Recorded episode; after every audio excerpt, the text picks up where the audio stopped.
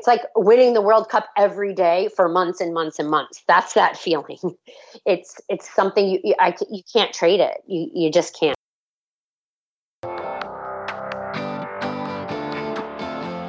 Hey, my name is Felix Thea. I'm the host of Shopify Masters, a weekly podcast powered by Shopify, the easiest way to sell online, in person, and anywhere in between. Each week, we invite entrepreneurs like you to share what they've learned growing successful e commerce businesses. In this episode, you'll learn how to use your Facebook friends to launch your business faster, why it's important to know how much you're willing to lose when starting a business, and how this entrepreneur prepared to pitch on QVC in less than 24 hours. Today I'm joined by Krista Woods from GloveStix, which also sells the stank sticks. The stank sticks and the glove sticks are placed inside your gloves and skates and cleats and, and more. They absorb moisture, inhibit bacteria, and deodorize and started in 2015 and based out of Virginia. Welcome, Krista. Hi, Felix. Thanks for having me. Excited to have you on. So this all started with your son playing school sports. What did you realize about sports gear? Ha, it stinks. Um, that's exactly how it started. Um, it really got bad when my son started playing travel lacrosse. Uh, lacrosse is, was his sport, and he started playing travel in middle school. And I was like, oh my gosh, it was so bad. And we were stuck with the gear in the car, and then we'd be stuck with the gear in the hotel. And all the parents would talk about it like, what do you do for the smell? The smell. We try everything, nothing would work. So that's how uh, my product came about. Got it. So you had this problem. You couldn't find anything existing in the market that was solving it. What were the first steps that you took to try to solve this for yourself? Um, the first thing I did was I actually tried all the products available that were on the market. So once I figured out that none of them worked, not only that, most of them were hazardous. They had all kinds of warning labels on the bottles, um, which were selling them for children's sports gear, and so I was really disappointed. Um, some very popular pharmaceutical companies that sell all these chemicals. Um, so between that and them not actually working for a very long time, I was like, okay, I'm going to invent something myself that actually works and that's actually safe and chemical free.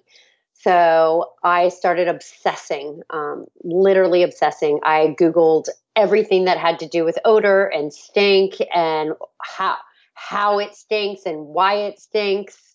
I asked everybody I knew that played the sport what they had tried, what they had done, if anything had worked. I Googled tricks um, and basically spent about a few months researching products and what worked and what didn't work until I came up with uh, the actual product that I have today which is actually really cool that the the prototype that we first came up with is the actual product that we currently sell 4 years later.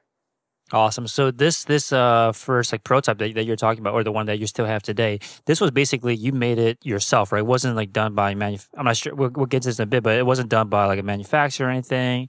At any point, like you're done doing this at home. Right. So um, I came to found out find out pretty quickly that the reason why nothing had worked because most of them were like sprays that you would spray on. Well, what causes the odor is bacteria. So the kid sweats, it gets trapped into their gloves or shoes. They throw it in a gear bag, and that humidity and moisture breeds bacteria babies, which is actually what you smell inside the gear. That's what makes things smell so bad and why you can't get rid of it. So I knew right away that I had to make something that reduces bacteria. So if I could reduce the bacteria and also reduce the moisture at the same time, I also realized there was nothing currently on the market that did that. So there were sprays that you could spray on something that would get rid of the bacteria, and there was stuff that you could stick in it to absorb the moisture, but nothing did both. So once I figured that out, we made the prototype in the garage. Um, I contacted a company. I found a company that actually puts a product called Silver Ions inside of um, hospitals. So they put them in everything in a hospital. 60% of the hospitals around the world is who they work with. So they were non toxic, chemical free. They didn't absorb in your skin. So it's an antimicrobial solution that goes in all the plastic. And once I found out that I could use that in my product, that's when our product went to the next level and when I actually started manufacturing. Got it. So, did you have experience creating a product or running a business before this? So, that's the interesting part. Everything I do right now in my job is brand new. So, um, I totally taught myself everything from how to invent a product, how to go through manufacturing, how to start logistics, how to open up a website, how to do any sort of e commerce or Facebook marketing or Facebook pages. Everything was just trial and error. And I have zero experience in any of it. And I had very little money. So um, I pretty much had impossible odds going into this. Got it. So this is, I think, very entrepreneurial, right? Where you have a problem that you're facing, and you learn the pieces that you need to put together to to make the next step happen. I think the challenge that is for a lot of people is that they don't know what they should be spending their time learning next. So how do you know what is the next thing that you should focus your your time on learning on mastering? Um, well, one of the things that I did was that worked for me is number one, my only focus was on the product. So that is all I did for the first year. To be honest with you, even when I got my a year later, when I got my first units in hand, I kind of was like, oh, great, what do I do now? I mean, I spent that much time focusing on the product itself, not the actual business model afterwards. And I know a lot of people don't do that, but there were things that I wanted to make sure about the product that number one, that I could sell it, obviously, that I would have a big enough market. But number two, that I could sell it at an affordable price while still having a good margin for myself to make money. So I also knew real quick, I was like, well, if it's too expensive, we're not going to buy it, right? Nobody's going to pay for it. So I had to be an expensive enough price. And I think that was something that I really learned in the beginning. But not only that, I wanted to keep it non toxic and chemical free so that it was a good selling point for the parents as well as the kids. And I also didn't want to make it overly scented. So that is something I took all the users, so the end user, and what they wanted. I interviewed all my son's friends who played the sport and what they liked or didn't like about certain things that they their parents would currently use. And so I tried to make it boy approved and I tried to make it effective for the end user as well. So that is something that was really important to me so lots of factors to to balance like this affordability making sure the product has features that the, the end consumer wanted that the parents cared about making sure you have healthy profit profit margins. How did you i guess what was your process to make sure that you're hitting all of these these targets? Because some of them could be conflicting right? Um I, I wouldn't say necessarily that they're conflicting but i definitely feel like some of them were a lot harder to hit or you weren't really sure. I just had to go based on faith and trusting the fact that I could do this and that more people would want it. If my son and his friends wanted it and they thought they were cool, that more people would want them in that same market. And what I didn't know is I knew my market was lacrosse, or that's what I thought. But what I didn't realize is every sport had the same exact problem. Um, so my market was actually millions and millions of people bigger than what I initially even possibly dreamed. Um, we did not have, my husband didn't have stinky shoe problem, but millions of men who just wear normal shoes have stinky shoe problems. Um, so, so my market is much larger than I initially intended. And I did not focus on like a lot of people start the business and they say, "Oh, okay, well, I have to have a million dollar business, or I'm only going to do this if if I can make a lot of money." For me, it, my goals had nothing to do with money. My goal was, can I actually invent a product that works and people will buy? Maybe it's only a thousand people that will buy, but it didn't really that part didn't really matter to me as much as it was the challenge to invent an actual product. Like that was the coolest part to me. Right, and then the, the, the money part that does come in when you want to think about can this be sustainable, though, right? Because you can you can create a product that somebody will buy, but then sink a bunch of money into it and it not be sustainable. So it seems like you did care about things like again, like profit margins, making sure that there was a healthy business behind it. That was part of the the kind of chase that you're going after. So this this you mentioned earlier that the R and D process took a few months. So it only took you a few months to really nail down the, the end product, the end prototype that hit that list of criteria for you. Yeah, so I spent about three months researching, and then I spent. Um, my husband made the prototype, so um, we we drew out the designs, and then he actually made the prototype in the garage. And then we tested a few different products to absorb moisture, like what was lightly scented, what was um, absorbed the best. And then my son would use them during practice and after practice in his gear. So that's kind of how we tested it, and that was about three to four months. And then in um, January of 2015 is actually when we went to manufacturing. So I found a manufacturing partner. No joke, through that six month process, I literally must have posted on Facebook a million times. And I think people don't do that enough. Like one of the things I think that I did really, really well was I used my my my friend group that's on Facebook. I mean, what's the point of having a thousand friends if you're not going to use their resources? And I was like, hey, does anyone know anyone who does this? Does anyone have any connections with anyone who does this? I'm trying to invent a product. Has anyone ever done that before?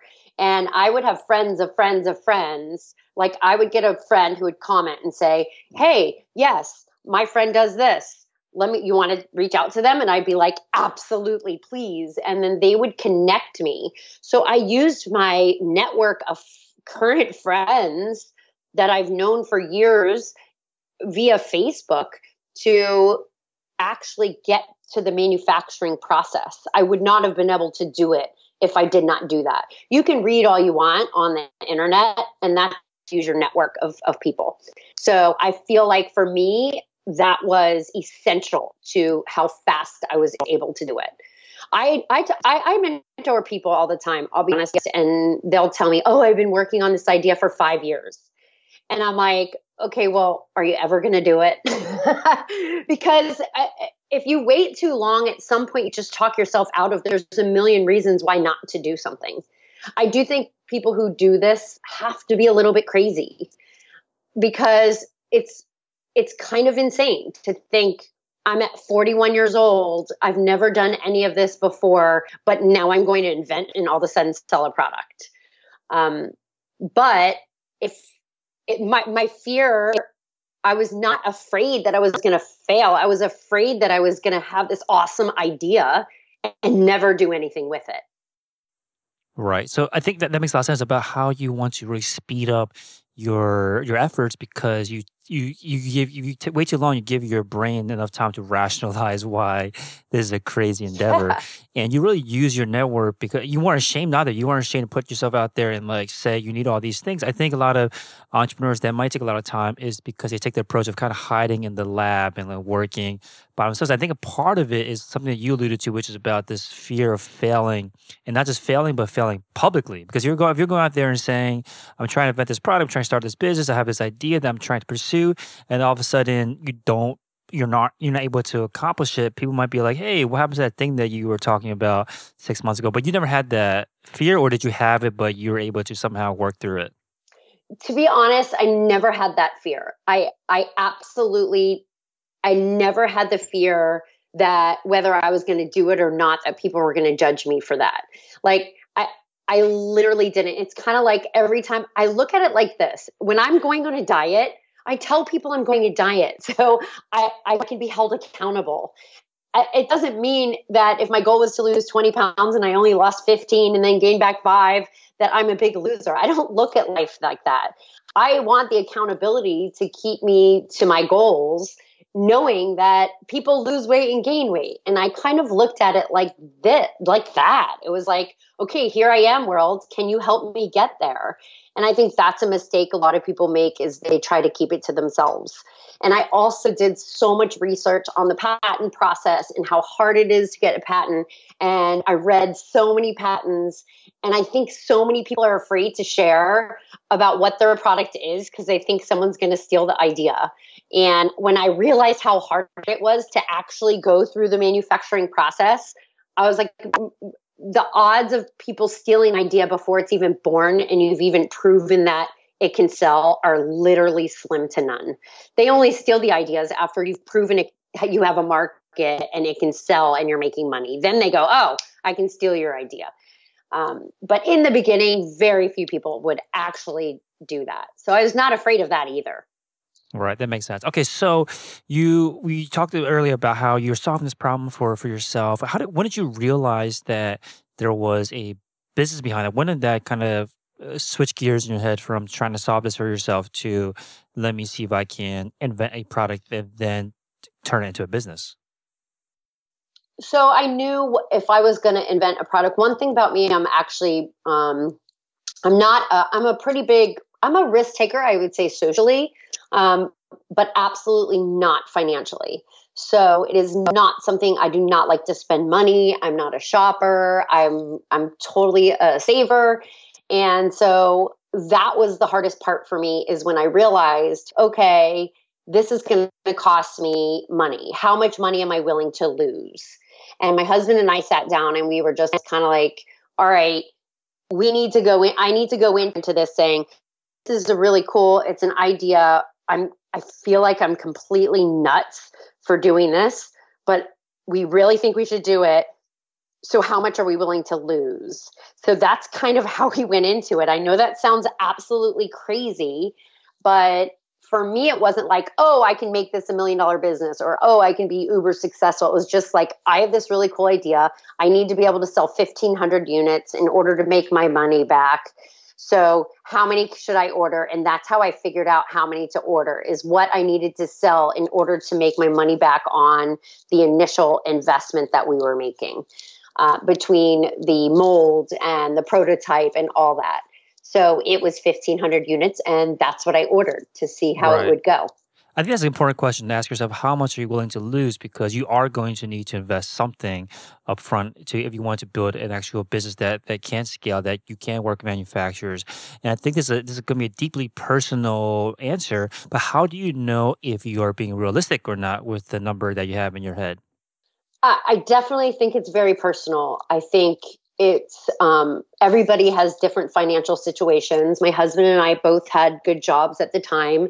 It's not like we had a lot of money, but we it, we didn't live paycheck to paycheck. We were able to save a little bit, but we had a huge expenses coming up. We had just paid off for our daughter's education, and we our son was about to go to college.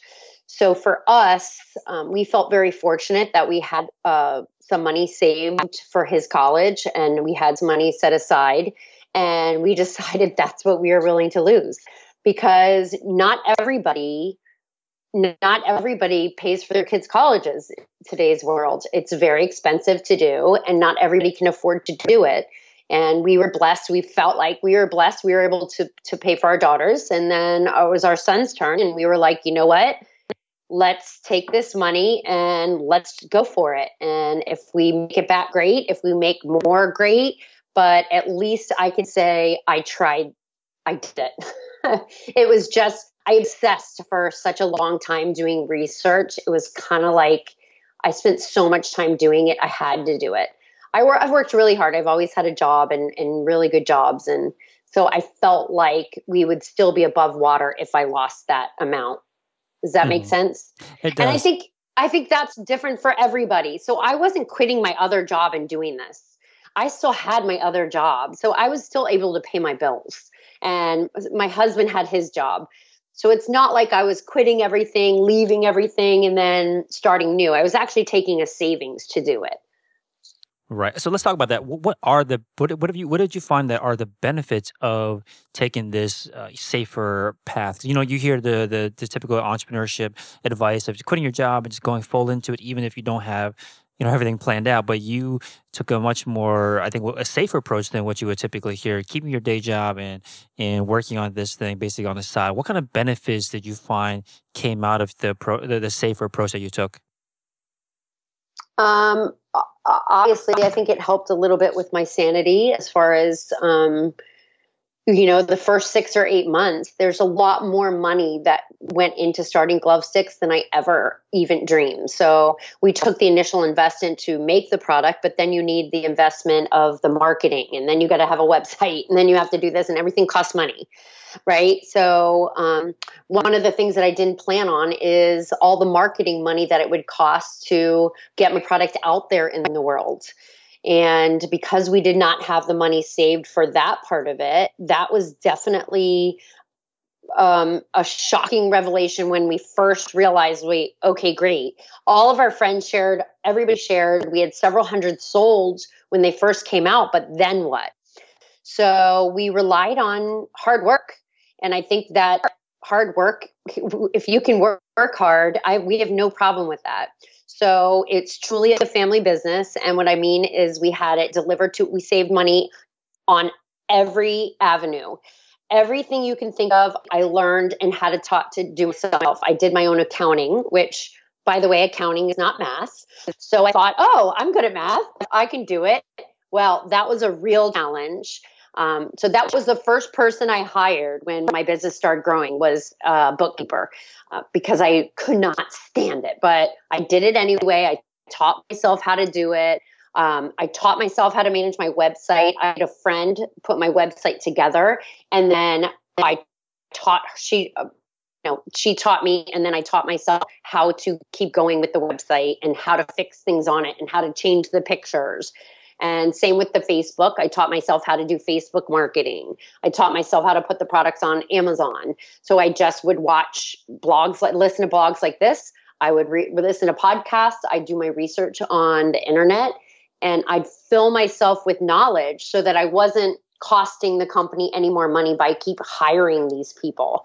And I think that was really important for me because I wanted to know how to do everything I could. So I did everything on my own, everything I could so that I didn't have to pay anyone a salary. Right. So there was a point though that you you reached where you you you saw that you guys are going to deeper territory past how much you were willing to lose. It sounds like you guys didn't account for, like you mentioned, that the marketing. All of a sudden, how you ask yourself, how do we even sell to people that don't know who we are, like outside of our friends and family? So at that point, how did you guys rationalize, like, okay, maybe we can extend this a little bit further and and take a little bit of a bigger risk? Did you did you have to make did you have to have that kind of conversation?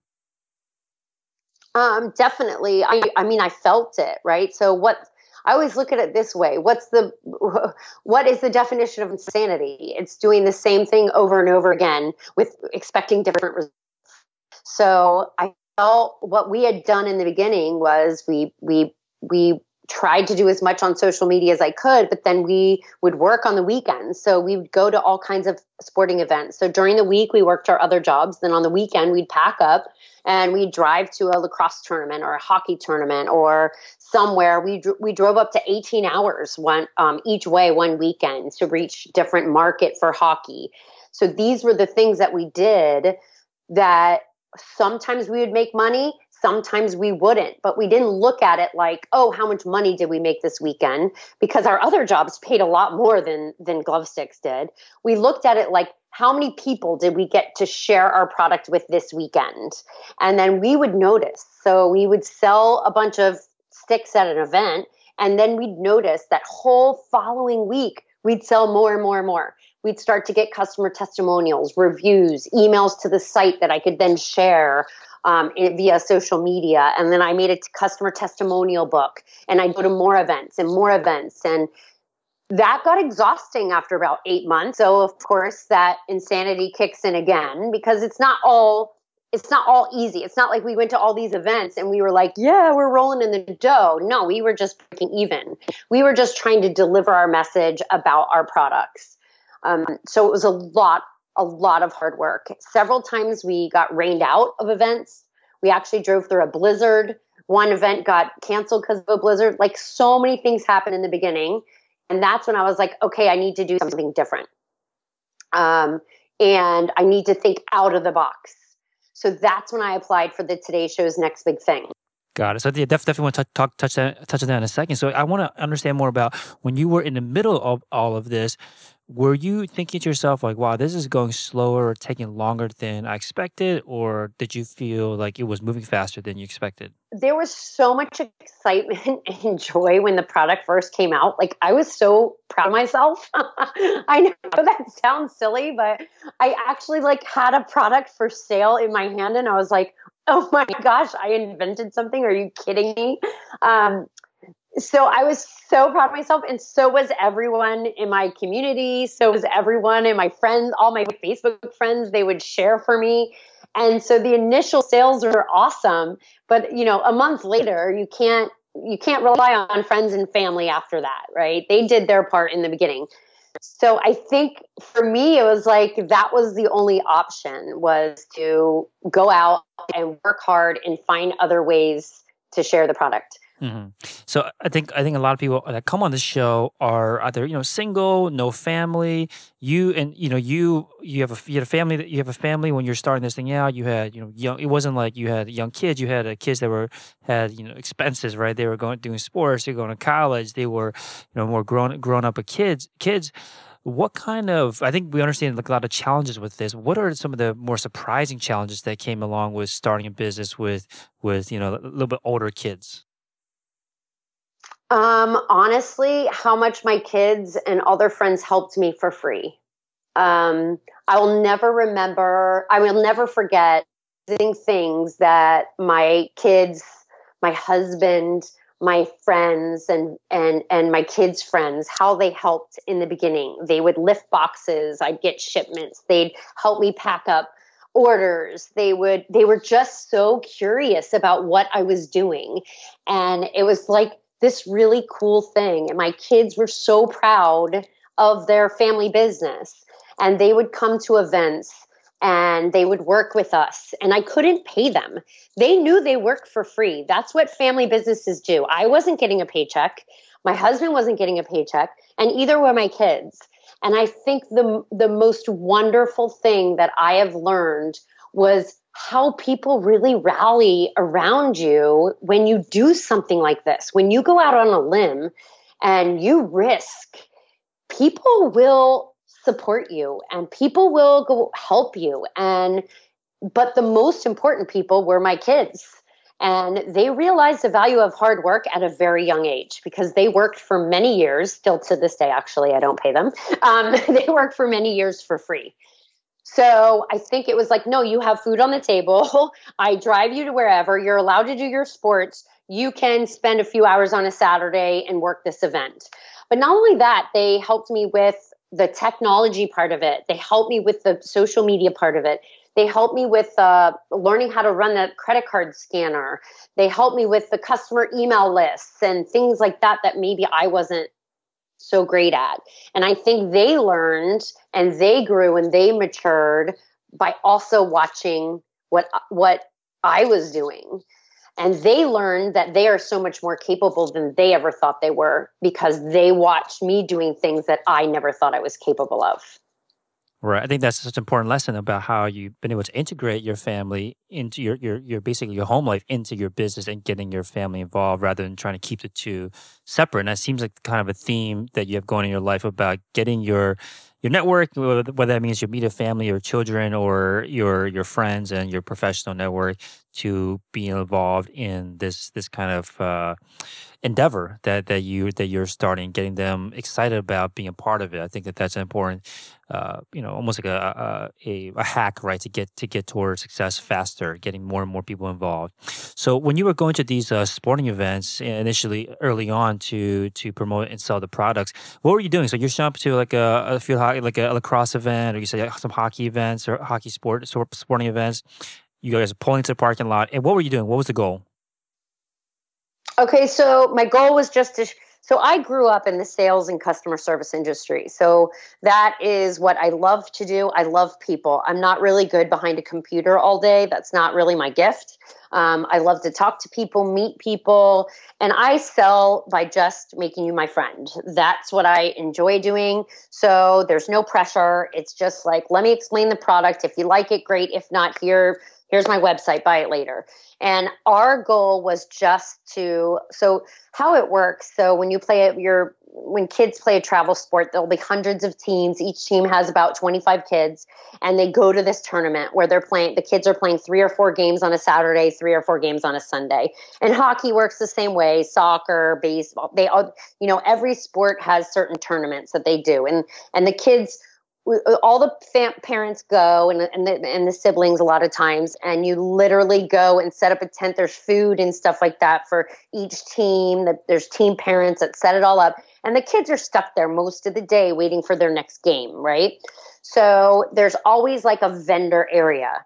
So i actually just we just became vendors um, And what we used to do, we used to attend and relax and like walk through the vendor area to see what was for sale or what people had. And instead, I was like, well, I know that I can just become a vendor and that's how I can get my product out. So I would start contacting, I started by contacting all the events that my son's lacrosse team was playing in that next summer. So I was like, oh, we're going to this event, that event, that lacrosse event. Let me contact the tournament managers and see how much it is to vend, what what I need to do. And so that's how it started. So I ended up going to every event that I would go to with my son that he would normally just play in. I ended up working those events. And then I'd bring my other kids to watch the tent for me while we my husband and I could go watch our son play. Um, and then we come back to the tent. So we go to the vendor area. We got a tent, a table. Now with the stuff I created on Vistaprint, and I have pictures of it, and I laugh hysterically because it's so bad. Um, now we have professional signs made, but again, when we first started, we didn't have money. So we created stuff on Vistaprint, like one little sign and little postcards. We created everything ourselves. So the graphics weren't great. It wasn't perfect, but we did it and we showed up and we were able to demo the product and put the product for sale to all the people that walk through the vendor village. And we would just go to more and more events. So the way, the way that you mentioned that it wasn't perfect, like the, the the you know the branding, the images wasn't perfect, but you guys did anyway. Did you know that at the time that it wasn't perfect? And I guess we'll start there. Did you know that at the time that it wasn't perfect, or just looking back on it, you recognize that?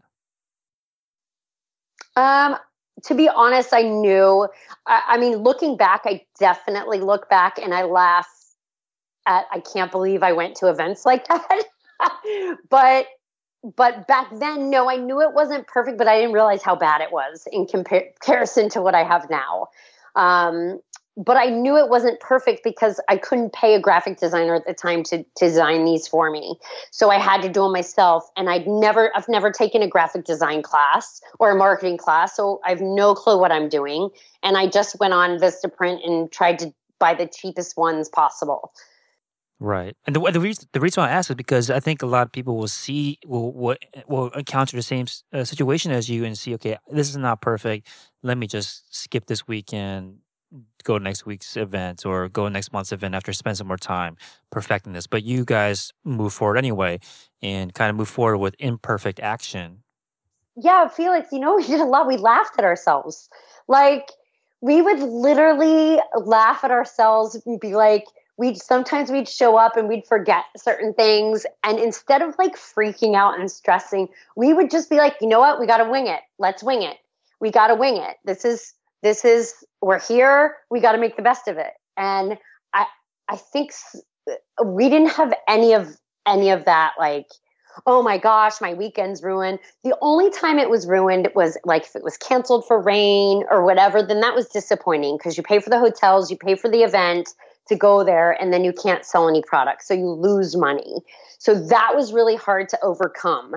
But as far as overcoming our mistakes we looked at it as a learning process like okay, well, next time we should make a list, right? I, I remember the the first event we did, we didn't bring change.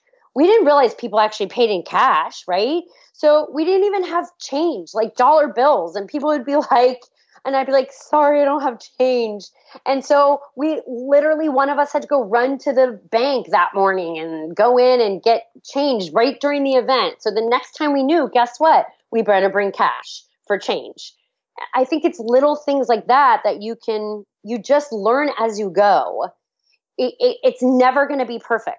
It's always going to be you're always going to make mistakes.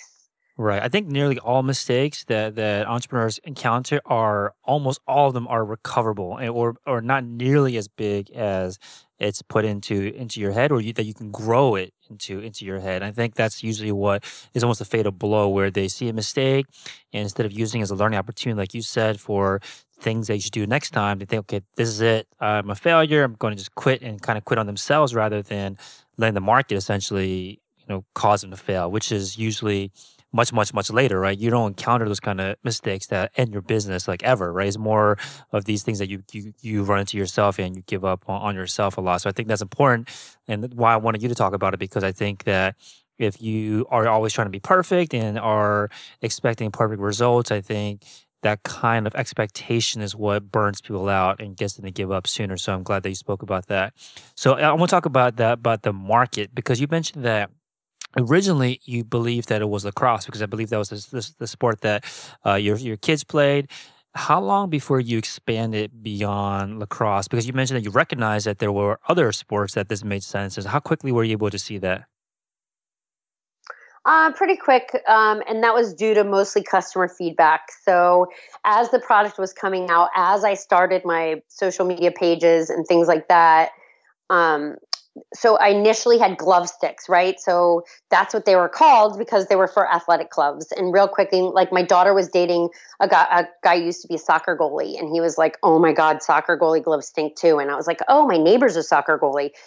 So then we would borrow, you know, I borrowed my neighbor's son's soccer goalie gloves to see if they worked on those. And then I had my son had friends who played hockey, and we kind of grew in the glove market that way.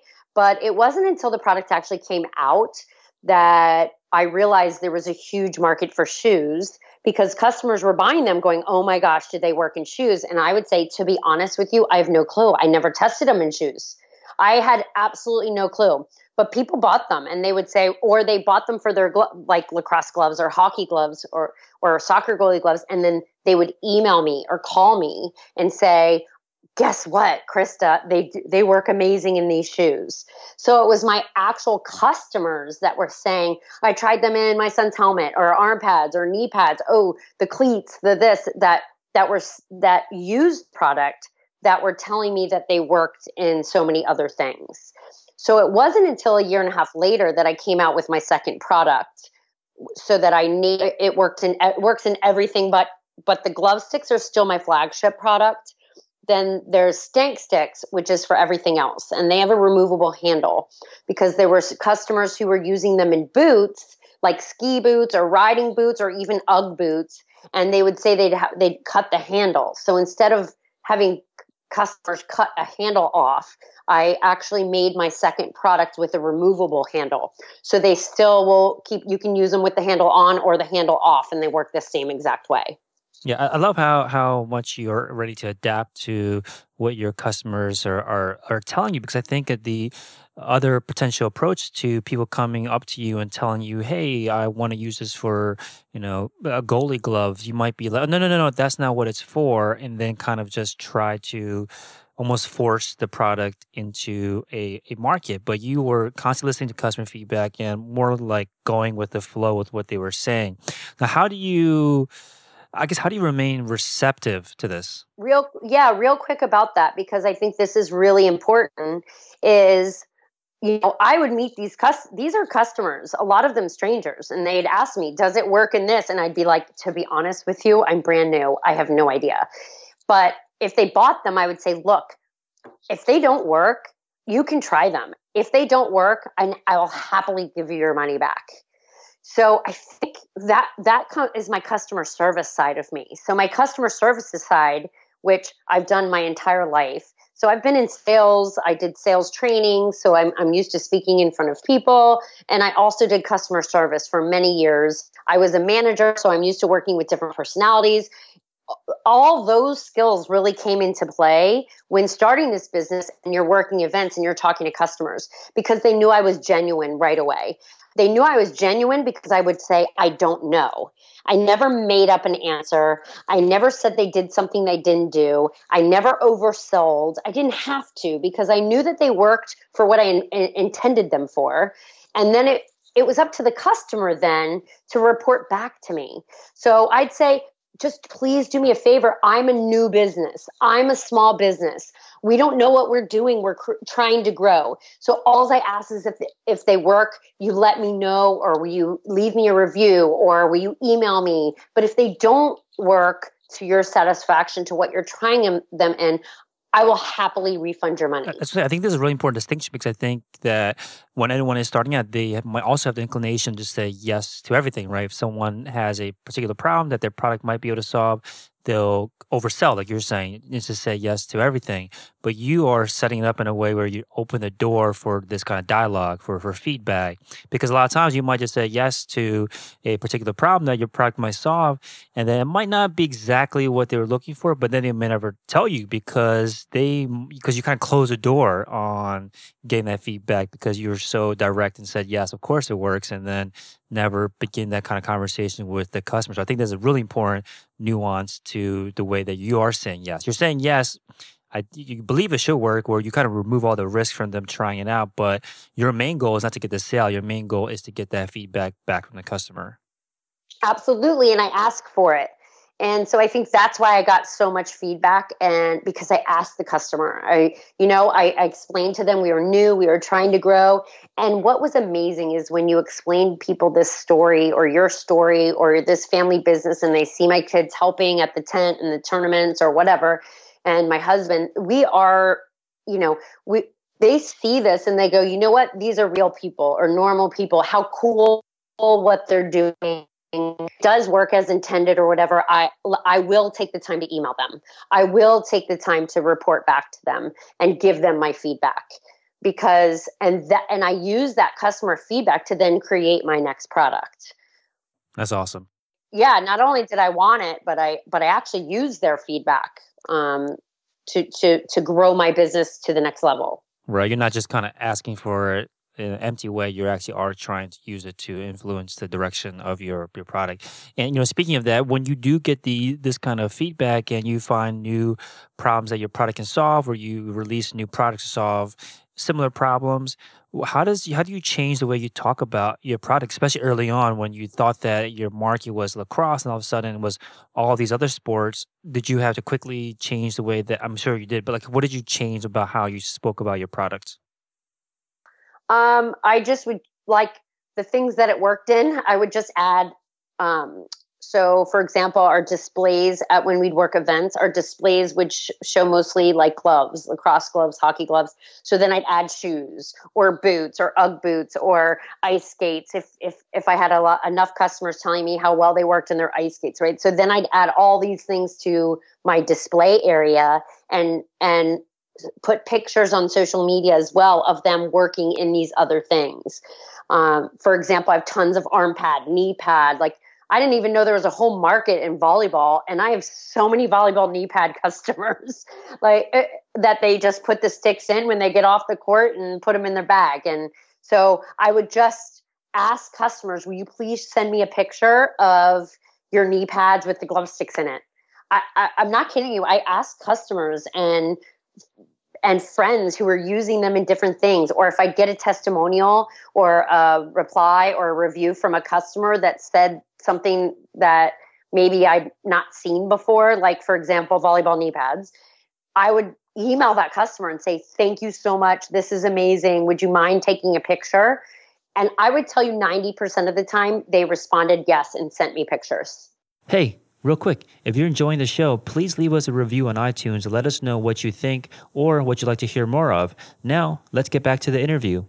So, the, the transition now between you mentioned that you went to all these different events, but then there's a certain point where I think it would be much more scalable if you started the, the approach of, of PR. So, tell, about, tell us about this. What were the very first things that you tried to do to get PR for the business? Um, to be honest, when I first started, I wasn't even thinking about PR. Um, I was just thinking about boots on the ground, hard work every weekend, go to events and deliver my message, right? Share my product with people and they will grow by word of mouth. But that got exhausting working two jobs, working. I do nights on at GloveStix and, and weekends and then my other job during the day and it just really got exhausting. I had 14 year old a 17 year old and a 23 year old and and uh, who was home from she graduated to college but came home that year and i it literally i was like oh my gosh. I was like this is much harder than i thought it would ever be possible. So again, I was like, okay, I need to change it up. And I think I learned about my personality. I've learned a lot about myself the last four years, I'll tell you that. But one of the things I really learned about my personality, I constantly have to be striving to the next goal or to the next thing. So, eight months in, I felt that insanity thing happening again. And I was like, okay, I feel like I'm doing the same thing over and over again, expecting to make a profit. And yet I'm just br- still breaking even um, I'm not getting paid and I'm working harder than I've ever worked in my entire life. My husband as well, because he joined me.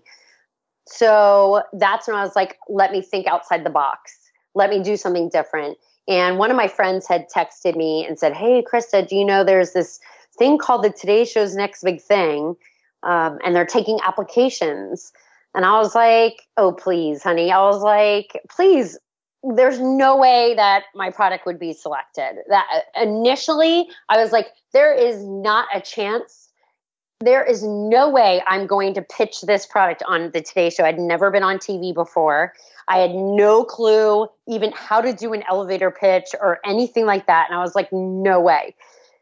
So it was about like every single night, I'm telling you, I started Googling it, I'd look it up, I read on the website, and every day, all day, it just, there was like a little birdie in my head, which was like, just apply, apply, apply. Like I couldn't get it out with when I was trying to go for GloveStix, when I was, when the same feeling, it was like, do it, do it, do it. Like that urgency or that push inside my head um, my little my little angel was saying do it do it. It was kind of like it was that same feeling. So on the last day um, of the applications i i filled out my application and i applied. And i remember gosh maybe three or four weeks later getting a call. I was bringing the groceries in and i get a call from the qvc rep and i was like what? What? Like i hadn't even told my family or anything so I made it through the process. It was probably about six weeks later. I went to the Today Show, pitched live. So it was a contest. There were nine of us that made it to the to the actual Today Show to pitch. I pitched live. I made it to the finals. On the last day, there were three of us, and then I got picked the winner. So America voted me to the finals, and then the Today Show and QVC reps voted me the winner. What that got me was a trip to QVC the next day. So QVC put a big purchase order in, and I was able to sell live on the Saturday morning queue on QVC, and I sold out in seven and a half minutes. Wow. So this all happened within like 48 hours? No. So, yeah. So Thursday was my pitch day, Friday was the finals, Saturday I went to QVC. Yeah. So obviously, the t- Today Show, you mentioned that here that you had several appearances on QVC, other news shows, and of course, we'll talk a bit about Shark Tank. What do you think makes your story or makes your business attractive to to these uh, you know large uh, platforms? Um, I think it's really cool when someone actually has an idea and invents a product that did not exist in the world. And I think having my story as a mom solving a problem is very relatable to a lot of people because there are tons of moms who have tons of ideas and nobody ever does anything with it because of their fear. So my story of fighting my fear and kind of going for it despite the fact I knew had no clue what I was doing and I had zero training, I think that's what makes my story so appealing. And once I realized that I was good at these like pitch contests or whatever, and I went to QVC and sold out, and then QVC bought, you know invited me back several times. I was just on last month again, and once one like once that started happening, I, it was this adrenaline rush that I'd never felt before, and it was like the coolest thing ever. And it was like you're you're so scared, out of your mind, scared, like knees shaking, want to throw up, armpits sweating, freaking out, and then you nail something and it's this this glorious feeling like I'd never felt before. So then I realized that I was really enjoying that. Like I enjoy that thrill and that scared part of like challenging myself to something new. So that's how the whole PR thing started. So after the Today Show and QVC, I that feeling of of needing something new and, and pushing myself to the next level is what kept me to applying for certain awards. Like why I would even apply for to win an entrepreneur award for Sam's Club. Like I won, you know, one of their awards for entrepreneur of the year for my business at GloveStix, which you know it's a it's a nationally recognized Sam's Club and score. Why I would even think in a million years I deserve that is crazy, but that wasn't the point. It was the challenge of getting it that I that I was really starting to enjoy. The challenge of going after it and the challenge I would get from like and the spike in sales that I recognized I was getting from this free PR. So I would say the first few years I spent zero money on advertising. Yeah, so this this QVC pitch, I think you might have been one of the first ones on the show that has had this opportunity, this this opportunity to get go on QVC. You mentioned you've done it several times already. Now I won't talk about the first time though, because you basically had like 24 hours to prepare a pitch on on TV that which was so successful that you sold out in seven minutes. So what did you do when you found out that you're going to be going on QVC to to do a pitch, and this could essentially be very you know life changing for you and the business? Um, yes, and it definitely was. And I think the today. So what happened was when I won the Today Show on that Friday, they my husband was with me. They actually whisked us off to the out the back entrance of this Today Show into a car, and they drove us to QVC. So it was a few hour drive. We went right to QVC, or we, we went right to a hotel. They checked us in, um, and this was the QVC people. And then they took me to QVC. I got a tour of QVC. So there's like a video live Facebook video where where Jill Martin, who is um, has her own brand on QVC, and she's also on the Today Show. So she was like touring me, like touring me through the QVC building. And Jill Martin, who's has a lot of followers and a lot of social media, and she's on the Today Show like three times a week. And I was like, this is insane. Like literally, I just kept saying to myself, this is insane. It was it was actually insane. Um, and so there really was no time necessarily to get my pitch down, I guess. But what they did was they put me through a training. So once all the cameras were off, I sat down with QVC, um, with their reps and their salespeople, and they kind of put me through a mini few hour training. Now, mind you, I, I was coming off of three days of no sleep. So it's not like you sleep when you're about to pitch live on the Today Show, right? You don't you don't sleep. Um, so I was coming off of like three days before that with no sleep, and then I was sitting here. I was sitting listening to this training, and I remember absorbing vi- like none of it. Um, and I it was about three hours, and I was like, okay, I'm just going to do the best I can. And I think that's my faith that comes through, like my trust in myself to know that if I'm a genuine, if I myself, people are going to like me. If I pretend to be somebody else, the camera is going to see it. And the people on the other side of the camera are going to see it. So if I'm myself, then I don't really need training. I just need to be myself.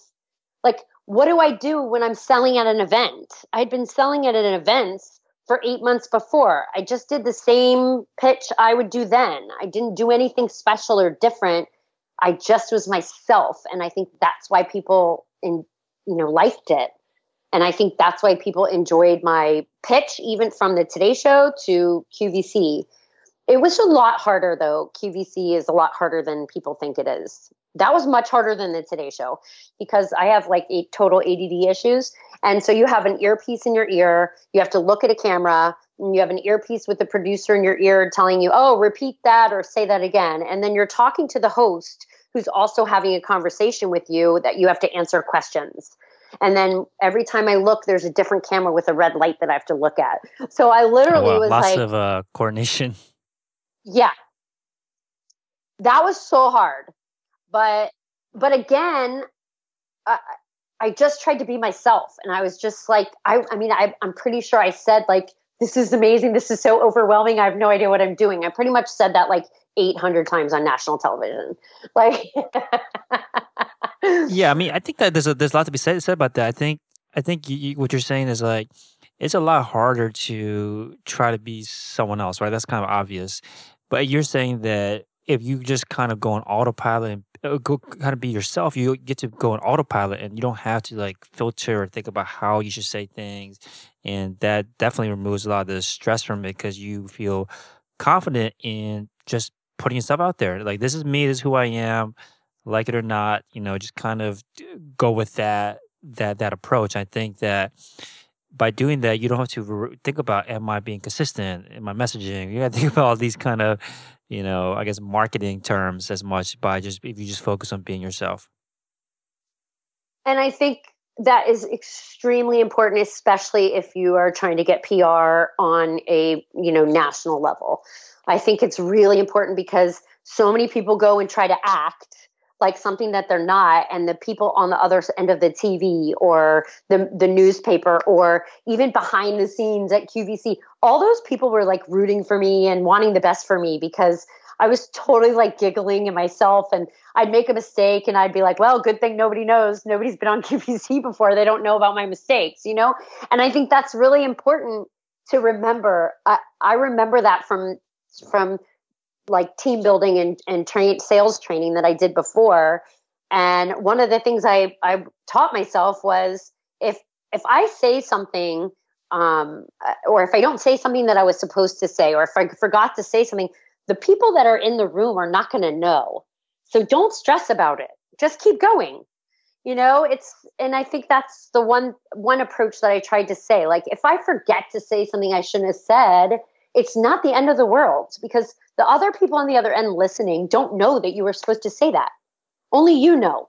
Right. You, you're only one that has like the behind the scenes access. Like no one else is peeking behind your in your brain and that's right and hearing the kind of dialogue that makes a lot of sense so let's talk about the the the, the biggest i think i would argue the platform that, that you've been on which is shark tank so how did this happen how did you get on on shark tank shark tank was like no way never never i'm never doing shark tank that's insane they're going to pick me apart i'm not a business person i'm literally like just winging it having a great time um and it was kind of one of those things where I felt I was starting to get in a slump again and I was starting to not feel necessarily challenged. And it was one of those things where I was like, this is the big time. Like everything I thought I had done um, was every time I would try something new or or go out for an award or try a TV thing or go back to QVC, I was filled with this joy and excitement and I'd leave on a high and that would get me through the hard days because I would look back and go, wow, like I did some really cool stuff. So when I'd struggle with something, those those highs I had would get me through those lows. And so again, I was starting to like a downward cycle, you know, spending a lot more time in my office. I'm a people person. So I, I I spent a lot less time at my other job doing sales training, more time doing GloveStix, and more time in my office. And I just felt like it was finally time to, I was needing something else to try for, even though it was a long shot. But the kicker, the thing that did it for me was I everybody I met everywhere always asked me, when are you going on Shark Tank? And my answer was always like, never. I'm never doing that.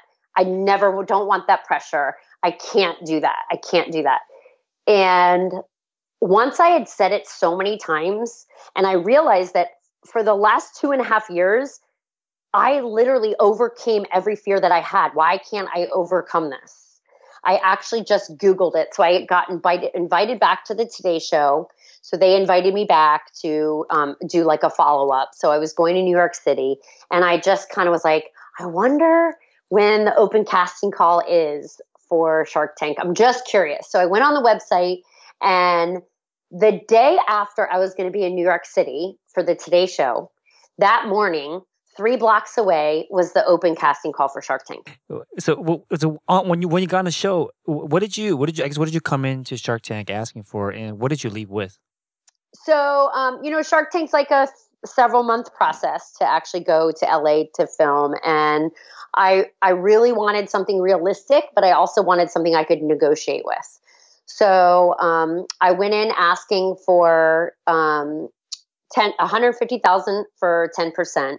And I knew I would go to 15% for 150,000 without asking my husband. So I left like a 5% leeway. I knew I didn't want to give away too much because I felt like this is my business. I work my butt off. I'm not just going to give it away. But I also knew I had to be realistic about um, what my company was worth. So I went in a little higher, but not too much, knowing that they would negotiate with me. And we ended up doing 17% for uh, 115,000, 150,000, but I got two sharks.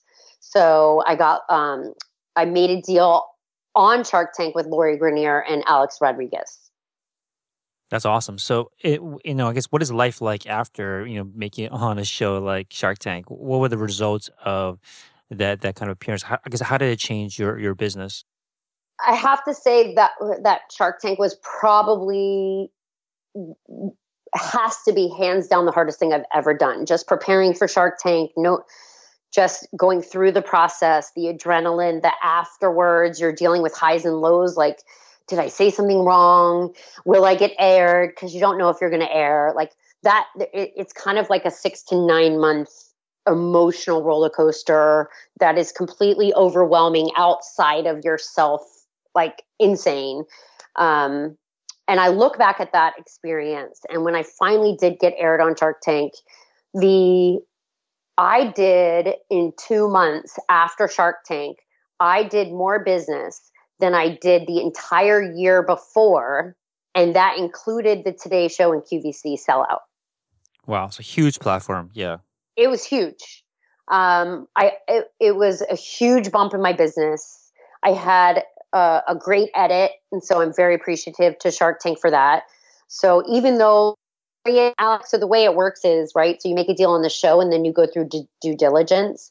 So even though most companies don't close, or a lot don't close, and I didn't end up closing mine, the bump for my business and the hundreds and hundreds of people that emailed me in support of my story and my business was probably the most incredible moments of my life that lasted forever. It's like it's like winning uh, uh, it's like winning the World Cup every day for months and months and months. That's that feeling.